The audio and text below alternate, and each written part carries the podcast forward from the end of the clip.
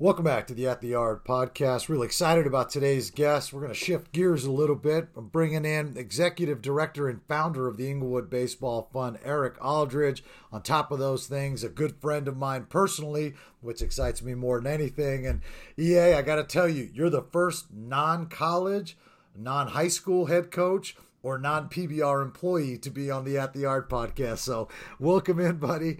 Uh, excited to have you. Oh, no, this is great thank you for the honor, um, especially you know from you, Les, one of San Diego's finest, Chula Vista, born and bred. Uh, as a UC San Diego alum, I've been down in that area quite a bit, and yeah, just happy to chop it up and talk about baseball, especially right at the start of the college baseball season. Yeah, yeah. Well, you know, you and I, when we first launched PBR California, I came to you and, and I kind of presented to you this idea for this passion project of mine. And you know basically it's it was hey i want to give back in some capacity or another. Uh, you know and i we didn't know what that looked like in 2018 when we first talked about it. We had a little momentum into 2019 a little bit of a framework. You know then the world shuts down in 2020 on us but you know we, we were able to pull off a uh, you know thanks in large part to your help um, you know, a, a, pretty pretty impressive kind of first showing with what we called the Opportunity Series.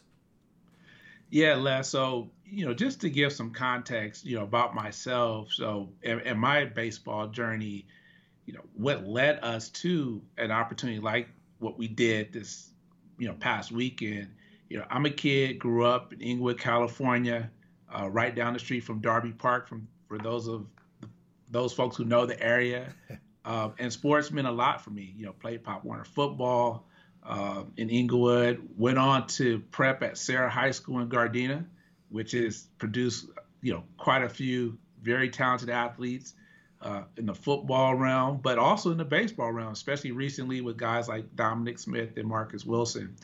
I then went on to play college baseball at UC San Diego, and you know, as you very well know, and as your listeners know, there ain't a whole lot of black folks playing baseball at the collegiate level.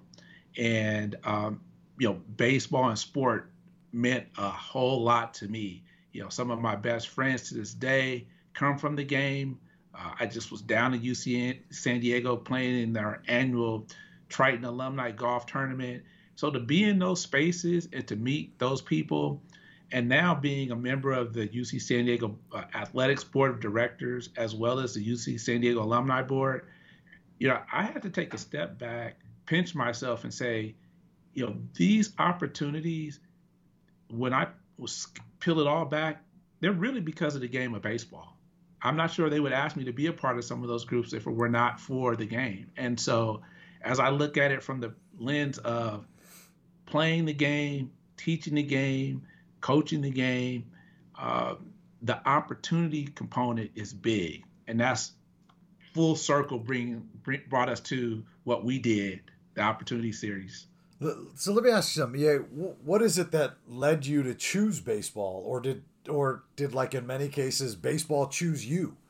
Yeah, it's a little bit of both. You know, I, I played football and and baseball in high school. I played soccer as a kid, played basketball um, at the local YMCA. But I think the main thing, especially for the point of our conversation, Les, is you know, there's this thing that black kids don't like baseball or they prefer basketball or what have you. And I tell people unequivocally that is just not true. Like when you're a kid, you know, when you're in elementary school, kids like to play ball, man. They like to compete. And baseball, you know, is one of the you know most popular sports and and favorite sports of a lot of kids. You know, there are so many things that take their interest now. You know, from from you know skateboarding to video games. But when you talk about the core sports, football, baseball, basketball, soccer, the kids, black kids in the community, black and they love the game, and so I picked baseball because I love the game. I love being out there with my friends, guys that I went to school with, guys that lived in my neighborhood in the avenues. Uh, and to this day, we talk about that. And even moving forward as a coach and coaching kids in this neighborhood, you know, while some of the numbers may be down, it ain't because the kids don't like to play the game. it's more so there are other factors that uh, you know just keep kids away from sport in general. So I always like to, you know, make sure I'm clear about that because I think the narrative around it is that, you know, kids in those communities just don't like baseball, and I just really feel that's not true. Yeah, and that's something you and I have talked about quite a bit, and we spent a lot of time talking about that at the event. And well, you know, why do you why do you think that is? I, I mm-hmm. mean, because you know, I have a, I have an idea. Uh, I'm I'm not a an African American male. Uh, I am a Hispanic male, so I can get that perspective mm-hmm. of it. But you know, from your perspective, you know, particularly with you know when talking about minority groups playing the game of baseball, you know, the the conversation always comes back to well, you know, black kids just don't play baseball, right? Um, and, and that bothered me, and I know it bothers you and right. and I think that's kind of why you know we worked together to do what we did. But why do you think it is that you know the numbers of you know of, of black kids playing baseball you, you know everywhere? I mean, right. from you know t-ball through the yep. big leagues. I mean, they're down, right? I mean, look, look. When I when I was growing up, my favorite players were Tony Gwynn, Alan. Wiggins. You know what I mean? You, you name it, right? You know, Gary, Gary, Gary Templeton, Gary Templeton, Gary Templeton right? Ozzie Smith. I mean, you, you know what I mean? Like those guys, those yeah. those are the guys that you know, as a, as a young, you know, Hispanic kid growing mm-hmm. up in San Diego, those are the guys that I wanted to be, right? right? And and I think that you know, a lot of kids in my school, which, you know, we had a lot of kids where I grew up that, you know, Mexican, Asian, you know, black, you name it. We had a lot of nationalities and a lot of backgrounds. Sure. And, and those are the guys that we all wanted to be. So I'm curious to just hear your perspective on, you know, why do you think that is that there's this, you know, stigma? You, you know, you said earlier that this, uh, I can't remember the exact word you said earlier, but, you know, this notion or this stigma right. or this, Right. I mean, I call it BS jargon, I call but it, I call it a narrative. I, I think it's a narrative. I think it's what you know people hear right from the outlets, the media, the neighborhoods, barbershop talk, and people you know they get hypersensitive about these numbers. So I'm gonna talk about it from a from a macro level first, Les. So let's start with at the MLB level, right? And you know, every April 15th is Jackie Robinson Day all across the country with the major league teams. And there's inevitably going to be an article about you know how there's only eight percent or nine percent you know black players in MLB today, whereas you know you know 75 or whatever year it was the Pirates fielded all an all African American team, right? So let's just start at use that as a starting point. I mean, the reality is baseball like basketball, like all sports, it's global now. You know, you know, back when we were growing up, there weren't as many Venezuelan players, there weren't as many players from Curacao, from Korea, from you know Japan that are playing in the major league. So, with that said, as you know, PBR, you guys cover you know kids that play that come from Canada. There's a broader reach for the game, and with the broader reach, it's just going to be more talent. And with more talent, numbers across the board within every group are going to adjust and change. So I think people have to like look at it that way. So the question is, you know, the, the goal isn't to get back to the 1975 numbers because look, that's just not going to happen. Things move and, and change and progress. The question really is the kids that love the game, the kids that you saw a couple weekends ago, how do we keep them in the game, right? That's the challenge. And that's where we get into, you know, what the opportunity series was all about. The key word being opportunity. Because as you know, if it's at 9% at the MLB level, it's at four and a half percent last time I checked at the division one college level. Mm-hmm. Right. And if you're drafting 70% of the players from college, right, and it's only 4% are black, well, that's a huge challenge right there. And then when you, yeah. as you know, when you dive into why, the college why, well, Les, if your son was a talented two sport athlete in football and baseball, and there's a lot of guys like that. I just saw uh, a video, AJ Brown, star all pro wide receiver with the Titans taking some hacks, you know, in the cage on, on social media, him talking about how much he loved the game. But now, Les, if your son has an opportunity to go to, you know, a big time college where your family's going to have to pay 50% of the load versus they go and play football where 100% of the load is. So if they never even make it to the pros, they have a full scholarship and they're not in debt. What road are you going to take? Right. The, yeah, the answer is easy, right? I mean, you're going to take. It. Yeah, the, the answer is easy. It's not about and, love. It's about like what makes sense.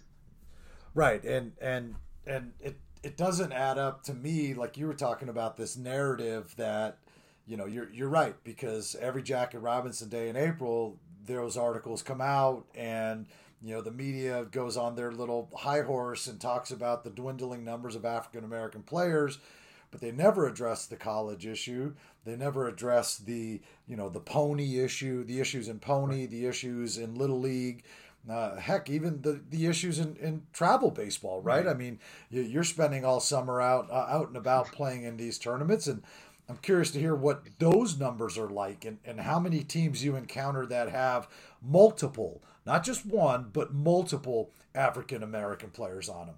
Yeah, I mean, we all know finances, and, and I think also too, I'd like to see people stop picking on baseball. You know, I always like to ask people, when was the last time you had a great New York City point guard? There was a time you know, in this country, if you were in the ACC and you didn't have a New York City point guard, you weren't going anywhere. Yeah. Kenny Anderson, uh, Kenny Marbury, Smith, yeah. uh, uh, Stephon Marbury. Those guys didn't grow up in the Carolinas or Virginia. Those guys grew up in New York City.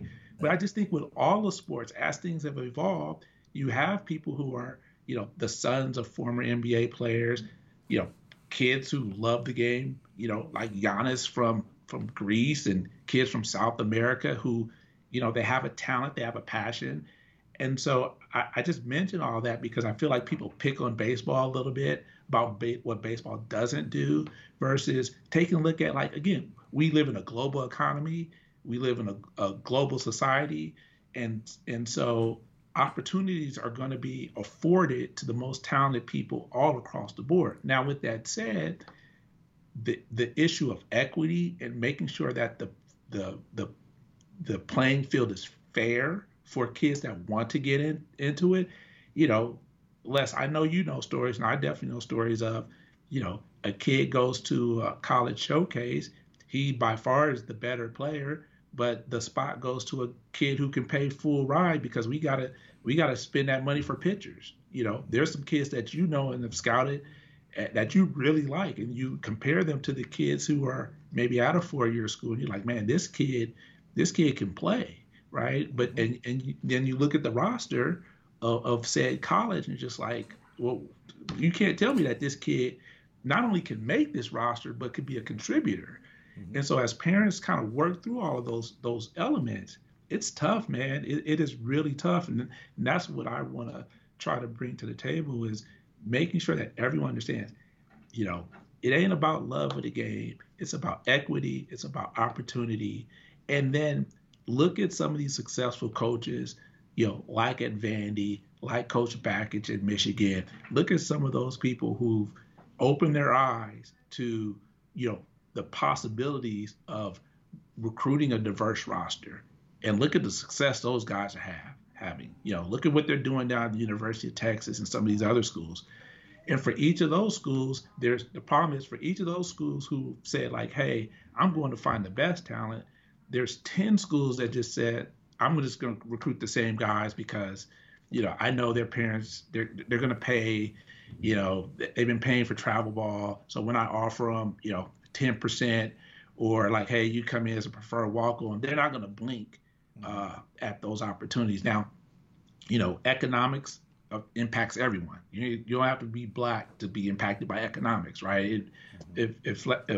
impacts everyone in America. So, you know, there are players, you know, that are impacted by the college system, regardless of color, but disproportionately, uh, I think, without having the numbers to back it up, it disproportionately uh, impacts black baseball players. And, and I want to go back to a point you mentioned there about the globalization of the game, right? Because you look at the DR, you look at you know all of these Venezuela, you, you look mm-hmm. at you know all of these these foreign countries mm-hmm. where Major League Baseball has not only made it a point to go in there, but they've invested well the teams within major league baseball yeah. have invested millions upon millions upon millions yeah. of dollars to be in those areas building these academies you know some of them have multiple academies in in one country mm-hmm. where you know they're bringing in 12 13 14 year old kids mm-hmm. and trying to get them ready so that they can sign them at 15 or 16 you know i my mind can only imagine what the possibilities would be like yeah. if they made that sort of investment here in the United States, right? And right. the opportunities that it would provide. Do you think that in an effort to globalize the game, that Major League Baseball and its teams kind of put the minorities within the United States on the back burner? Yeah, ab- absolutely. I think they are making some strides with some of the programming that they're doing now. But you got to remember, Les there was a huge gap. There was a huge window where, you know, the things that they're doing with MLB develops and USA Baseball, some of those entities, you know, the breakthrough series, uh, some of those things that are happening now. It's great, and I, and I really love those things. I think they're you're starting to see some real benefits for some of those programs. I know my son benefited from those from some of those programs, but there was a large gap, and you know this be, be, between the decline mm-hmm. and nothing happening. Mm-hmm.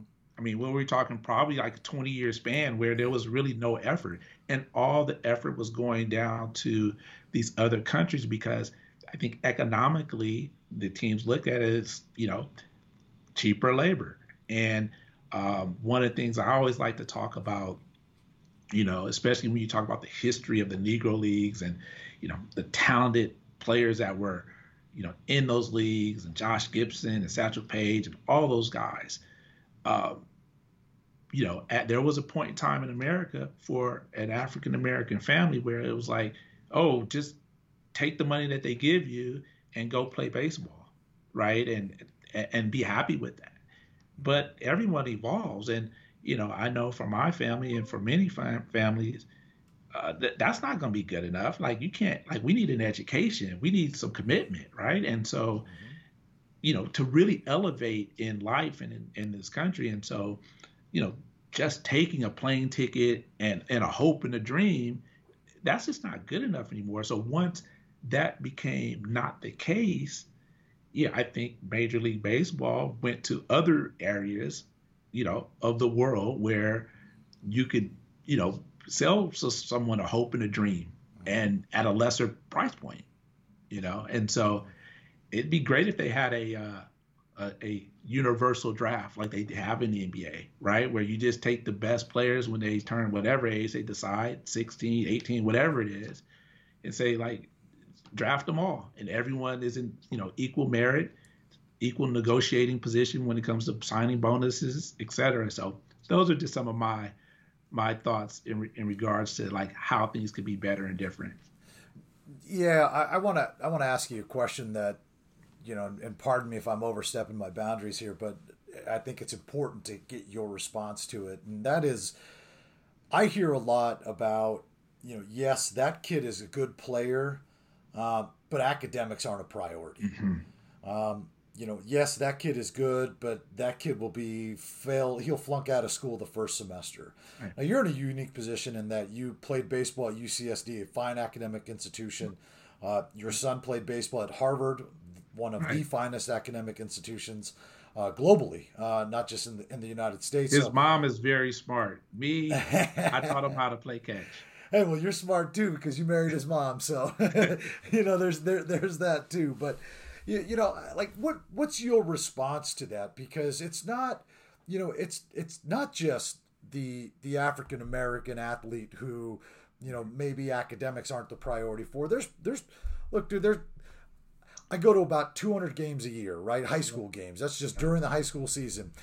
I can't tell you how many guys I come across like, dude, why is that guy not a Division 1 commit? Oh, cuz you know, he could barely spell his name. He's yeah. a 2.0, and we right. had to help him be a 2.0. So, yeah. you know, this narrative that, like you said, that, you know, you know these African American kids, they academics aren't a priority. Well, to me, that's BS, right? And, and I just wanted to get your take on that. Yeah, I, I think look, you know, being a, a, young person, being a teen in America is very challenging these days, mm-hmm. right? And and this is just not a sports conversation. This is just a life conversation. And athletes fall into that category, right? High school athletes fall into that category where, you know, resources are are not what they used to be, you know, uh, in certain school districts. Um, and when I say resources, I'm talking about, you know, academic, college counseling, um, you know, tutoring, uh, mental health and wellness, psychologists on campus, all those types of things, they impact, you know, who a young person can become. So the unfortunate thing is, like I, I tell our parents, you know, if your son happens to develop to be good enough to even have that opportunity, right? Like, because you have to be good. Like it's mm-hmm. it's a sport, right? You still need right. to be good at the game.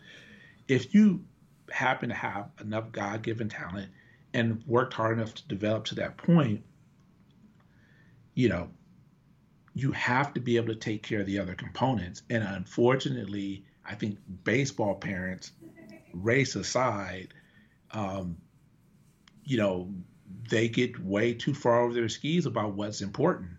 Um, and the most important thing is developing a a young person that's that's independent and strong and and um, working hard in, in, school. And, and and when you flip flop the the priority to the sport or to baseball, and you don't take care of those other things, well, inevitably uh, they're going to crop up, and you're not going to be able to get into the school that you want to get into. While people have been telling you for years, you got to take care of the take care of the books, and the first thing the coach is going to ask for is a transcript, and you act like that's not true. But even more so, Les I would even say, even at the pro level, look, they're looking for athletes who can learn, right? Who can uh, adapt, who can uh, uh, take on concepts.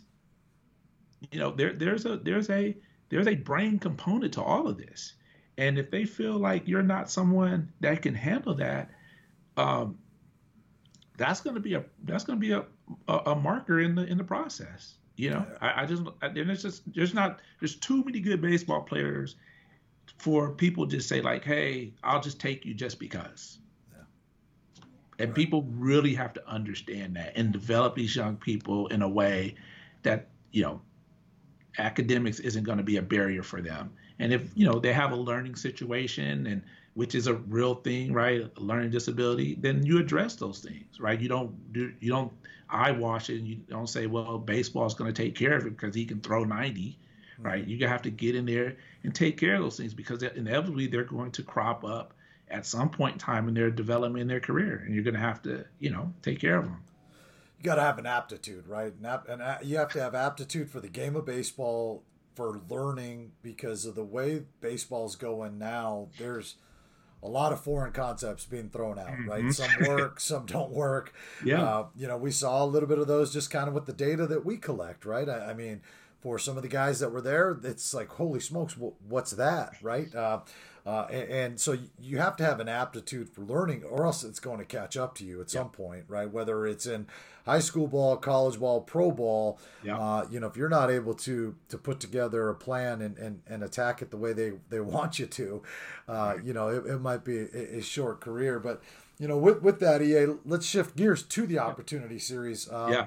Like I mentioned at the top, man, this is you were one of my first calls in 2018 when we launched and uh, you know, here we are in 2021, and and we were finally able to, to pull this off. We had some momentum for la- for last year, you know, but unfortunately, we all know what happened there. But yep. um, you know, the opportunity series for me, uh, and I've shared this with you a number of times, is was really important, just given where where I grew up and and the, and. Uh, I, won't say the lack of opportunity, but the lack of opportunity, right? Um, to to kind of pursue a dream, if you will, or or at the very least uh, uh, have an opportunity to play it uh, as often as as I would have liked. Um, you know, and for you, obviously, given your background and what you're doing with the Inglewood Baseball Fund, uh, to me, it was a it was a natural call. It was natural for me to call you.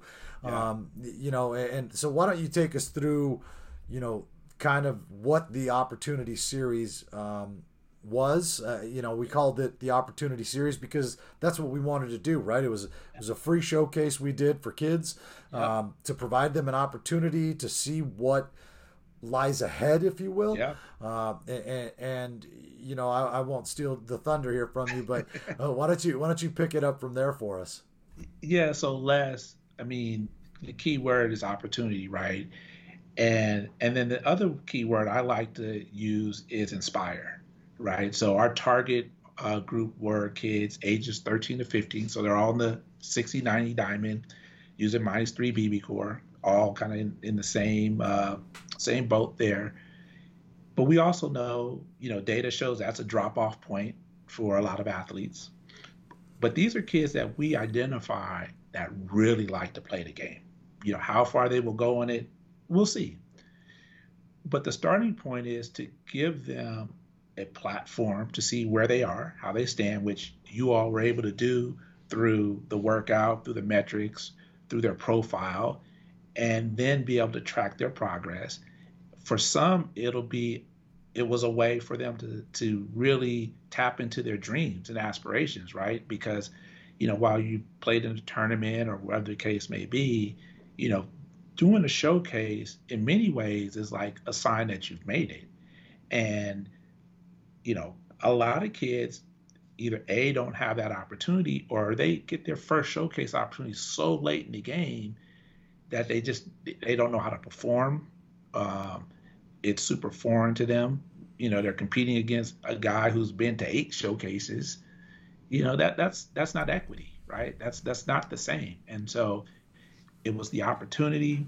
It was uh, the inspiring component for them to go out there and compete with their peers uh, throughout LA, and um, and to look across the diamond and see other kids that look like them, and then have people like Jeff Calhoun, the head coach at Biola and his staff, you know, at the Division two level, just to, for those kids to be on a college campus and see, hey, this is where you know these older guys play. Some of the guys on the team came and volunteered and helped. So it's all about inspiring them because you never know what will happen, what will spark a spark, you know, that flame, you know, in a young ball player that makes them say like, hey, I really want to you know, giving my all in this game. And, you know, I really liken to to my career. You know, it wasn't that complex back in the day. Um, but the thing that got me to UC San Diego is I just really love the game. Why did I love the game? Because I, I my friends love the game and the kids in my community love the game and and you know and then you find out you're good and and, you, and other people tell you you're good but you do need validation you need someone else to say that you can play, and then you need to rub elbows against with other people and other players to say like, oh, I'm as good as this guy, and then that's where that's where it all happens in my book, Les. You know, and and, and I certainly didn't mean to leave out Calhoun there, right? Because Callie and his staff yeah. were, were fantastic. Not only were they there, you know, providing some help with with what we were doing, but they were interacting with kids, and they were, you know, obviously we used their facility. Um, you know, and, and, I think just to touch on a point you made there, I, you know, for for a couple of those kids that I was just chatting with, you know, it was their first time on a college campus, yeah. right, uh, uh of any kind, right, whether it's you know USC Division One right. or Division Two or, right. or, you know, and, and and just kind of to see the look on some of their faces, like just kind of looking around, I mean, because that field is pristine, right? It was in really right. good shape, and leaning over, leaning over the rail in the dugout, right? Like that's something that you see on TV. You know, you, you don't get that at the you know the tournaments that the kids play in. Like they're in a dugout, right? Like right, right. And it just that was it. Yeah, I mean, just just the experience as a whole, I think was was was pretty awesome for them, and and you know, one of the things that I, I closed with them was, you know, you're all here because you love the game, and and if and if you're not here because of that, then you know, kind of you need to ch- take a look at that, right? And and you touched on that, right? They all they all love to play the game,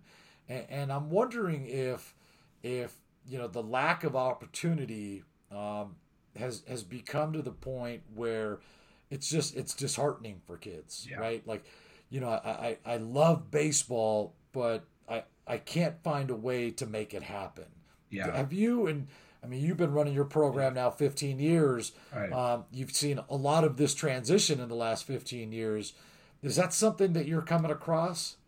Yeah, I mean, I think again the frustration really lays around the college level. Les, it's it's it is so complex, right? Mm-hmm. You know, of course you got the we call them the you know the one percenters, the no doubters, right? That are going to get all the offers. They have mm-hmm. special tools. Yep. But for the you know the other ninety nine percent of the players, you know, it's putting together this complex puzzle and so I, I played, and I had a son that played at the Division One level, and I can tell you the process that my wife and I and our family had to go through for him. Man, it was complex. Like, and that's someone who played and who's around the game, who's around executives, who knows college coaches. It's very complex. So now you take that and you you give that hand that off to you know a single mom you hand that off to a, a, a couple that that that, that they didn't play sports. Uh, you hand that off to you know a family that has other challenges beyond like you know trying to buy a new glove. But you have a kid who really wants to play, and trying to figure out which event to go to, which showcase to go to, uh, which college camp to go to, how much is that going to cost? That's intimidating. Mm-hmm.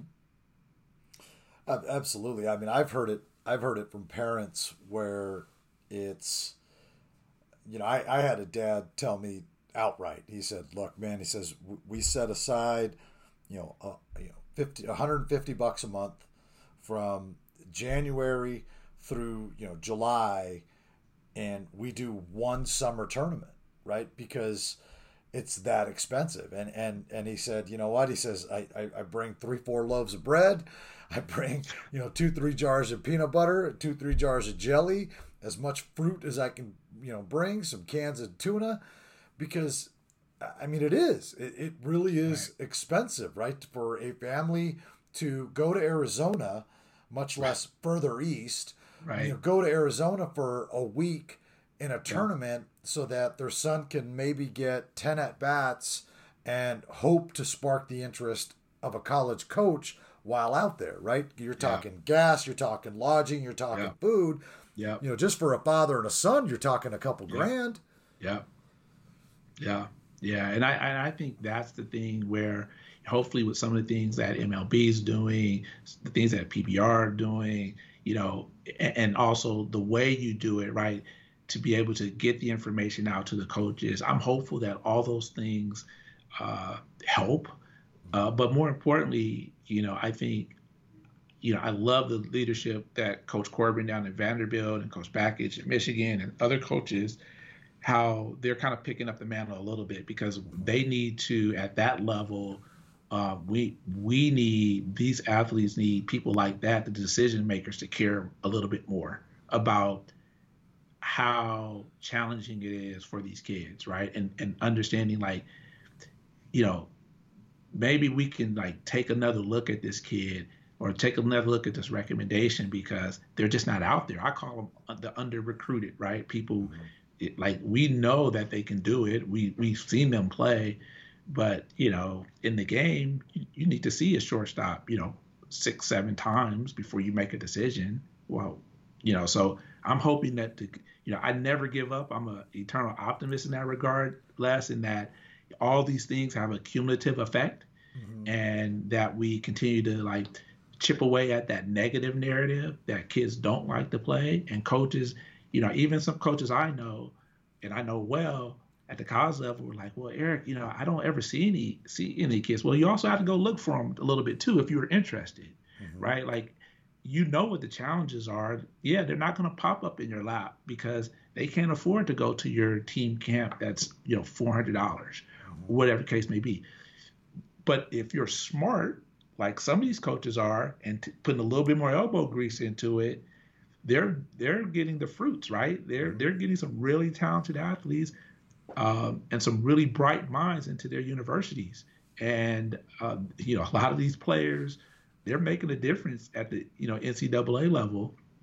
And uh, you know, so I salute those coaches who who are you know being open minded um, and and really putting a little bit more effort into like trying to make it happen, especially you know some of these big box schools that do have the budget, right, to be able to um, do a little bit more from the recruiting standpoint. You know, and, and we we've talked a lot about college baseball and, and the challenges there uh, for for anyone, you know, yeah. much less minority players. But yeah. it seems as though, and you've touched on this a little bit yeah. with what MLB's doing with the Breakthrough Series, which I mm-hmm. think personally is a fantastic thing. Um, and, and, I love looking through that roster to see who the local guys are every year, right. right. You know, it's just like who, who from SoCal is going right. to this, um, you, you know. But but do you feel as though MLB, as a result of that, is you know now putting a greater emphasis on scouting to a deeper extent uh, the African American player. Uh, you know, you know as well as I do locally here. There's there's a lot of phenomenal phenomenal scouts who are Af- African American here just yeah. in our area, right? L.A. Orange County. Um, mm-hmm. Um, you know, then you drip, dip down into San Diego, and there's a few more. Right. Uh, do you think that you know this is all intentional on ML MLB's part, or it's something that just obviously the breakthrough series is intentional, sure. right? But right. but I, I when I, I'm referring more to you know the hiring of African American scouts, the the deeper uh, scouting of African American players. Because if you go back to Dom, who you know obviously very yeah. well, uh, there's been a run of you know African African American players from Southern California that have been drafted you know, namely by two or three teams, but you know, right. it's it's spread out a little bit more. Uh, do you think that is a uh, a direct intention of what MLB was trying to get out of this breakthrough series?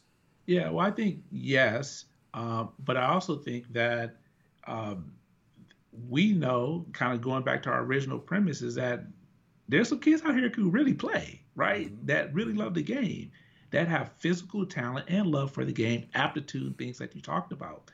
And so um, I think, yeah, and and it was, you know, well overdue. You know, I think there was a large gap there where that was not happening for a lot of different reasons. Um, some of it was just apathy. Some of it was, you know, excuses. So I'm glad to see, you know, everyone, especially those at the highest level, uh, like a Major League Baseball, and the teams you know, circle back and say like maybe we were missing because the whole thing of it, right, Les, is who are the best players that could potentially be great professional players.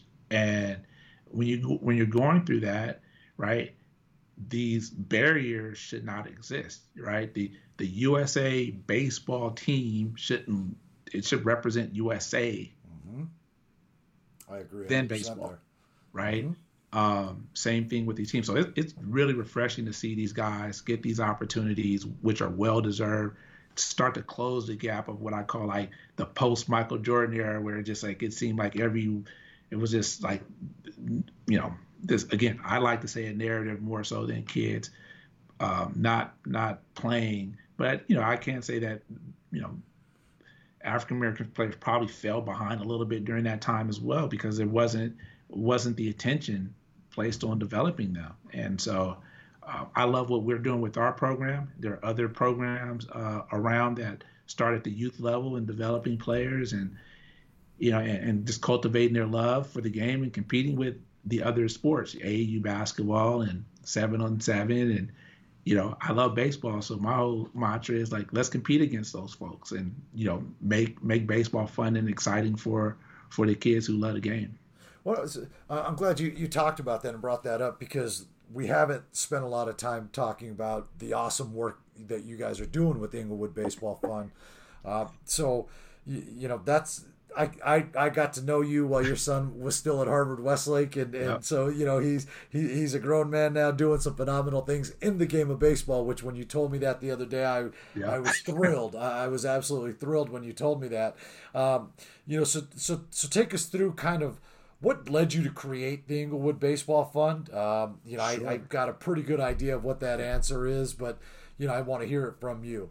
Yeah, so so Les the genesis actually started in 2007, and me and some other local coaches, like everyone, you know, we're at the at the youth level, Pony, Little League, and what have you in our community.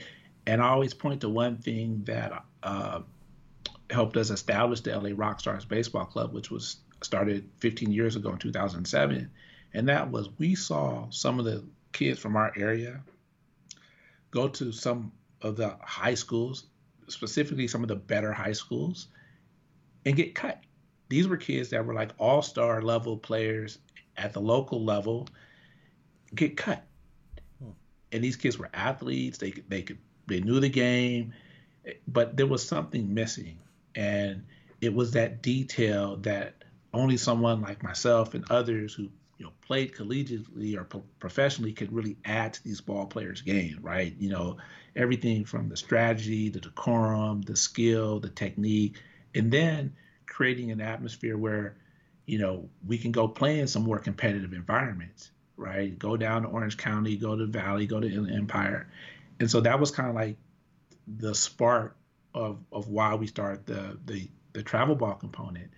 And then from there, over the next several years, it was really dialing into who we are. So, you know, you interface with these travel ball programs all the time. We've been 10U through 14U our entire 15 year um, existence. Uh, my thing is, man, that's where ball players are made. Mm-hmm. You know, uh, it's, you know, at those levels when they learn the proper skill, when they learn the proper technique, when they, you know, around coaches, love for the game, proper, you know, way to play the game, all those types of things. They happen at the at those levels.